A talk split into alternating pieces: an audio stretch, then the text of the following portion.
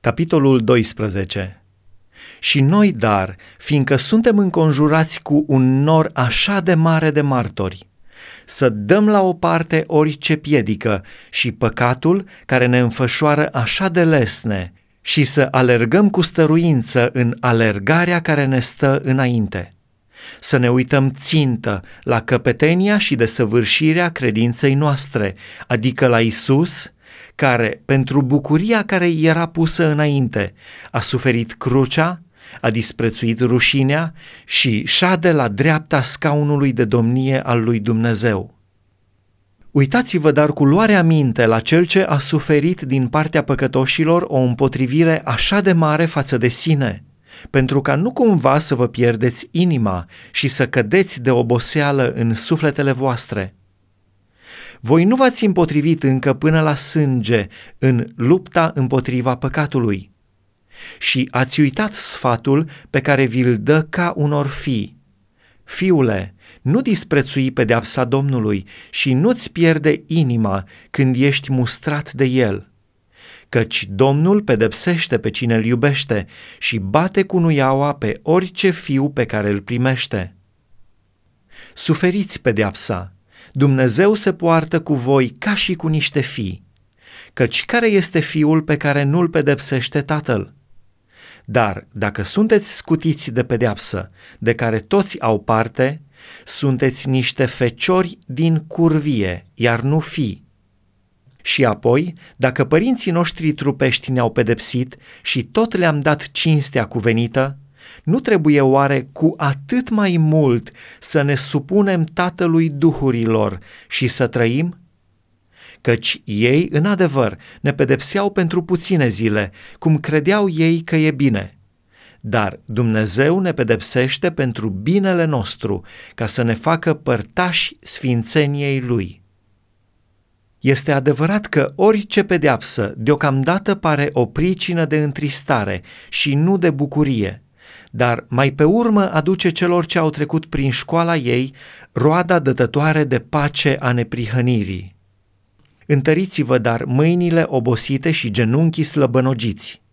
Croiți cărări drepte cu picioarele voastre, pentru ca cel ce șchiopătează să nu se abată din cale, ci mai degrabă să fie vindecat. Urmăriți pacea cu toți și sfințirea, fără care nimeni nu va vedea pe Domnul Luați seama bine ca nimeni să nu se abată de la harul lui Dumnezeu, pentru ca nu cumva să dea lăstari vreo rădăcină de amărăciune, să vă aducă tulburare și mulți să fie întinați de ea. Vegheați să nu fie între voi nimeni curvar sau lumesc, ca Esau, care pentru o mâncare și-a vândut dreptul de întâi născut – Știți că mai pe urmă, când a vrut să capete binecuvântarea, n-a fost primit, pentru că, măcar că o cerea cu lacrimi, n-a putut să o schimbe. Voi nu v-ați apropiat de un munte care se putea atinge și care era cuprins de foc nici de negură, nici de întuneric, nici de furtună, nici de sunetul de trâmbiță, nici de glasul care vorbea în așa fel că cei ce l-au auzit au cerut să nu li se mai vorbească, pentru că nu puteau suferi porunca aceasta. Chiar un dobitoc, dacă se va atinge de munte, să fie ucis cu pietre sau străpuns cu săgeata. Și priveliștea aceea era așa de înfricoșătoare, încât Moise a zis, sunt îngrozit și tremur. Ci v-ați apropiat de muntele Sionului, de cetatea Dumnezeului celui viu, Ierusalimul ceresc, de zecile de mii, de adunarea în sărbătoare a îngerilor, de biserica celor întâi născuți, care sunt scriși în ceruri, de Dumnezeu, judecătorul tuturor, de duhurile celor neprihăniți, făcuți de săvârșiți, de Isus, mijlocitorul legământului celui nou și de sângele stropirii, care vorbește mai bine decât sângele lui Abel. Luați seama ca nu cumva să nu voiți să ascultați pe cel ce vă vorbește. Căci dacă n-au scăpat cei ce n-au vrut să asculte pe cel ce vorbea pe pământ, cu atât mai mult nu vom scăpa noi dacă ne întoarcem de la cel ce vorbește din ceruri, al cărui glas a clătinat atunci pământul și care acum a făcut făgăduința aceasta.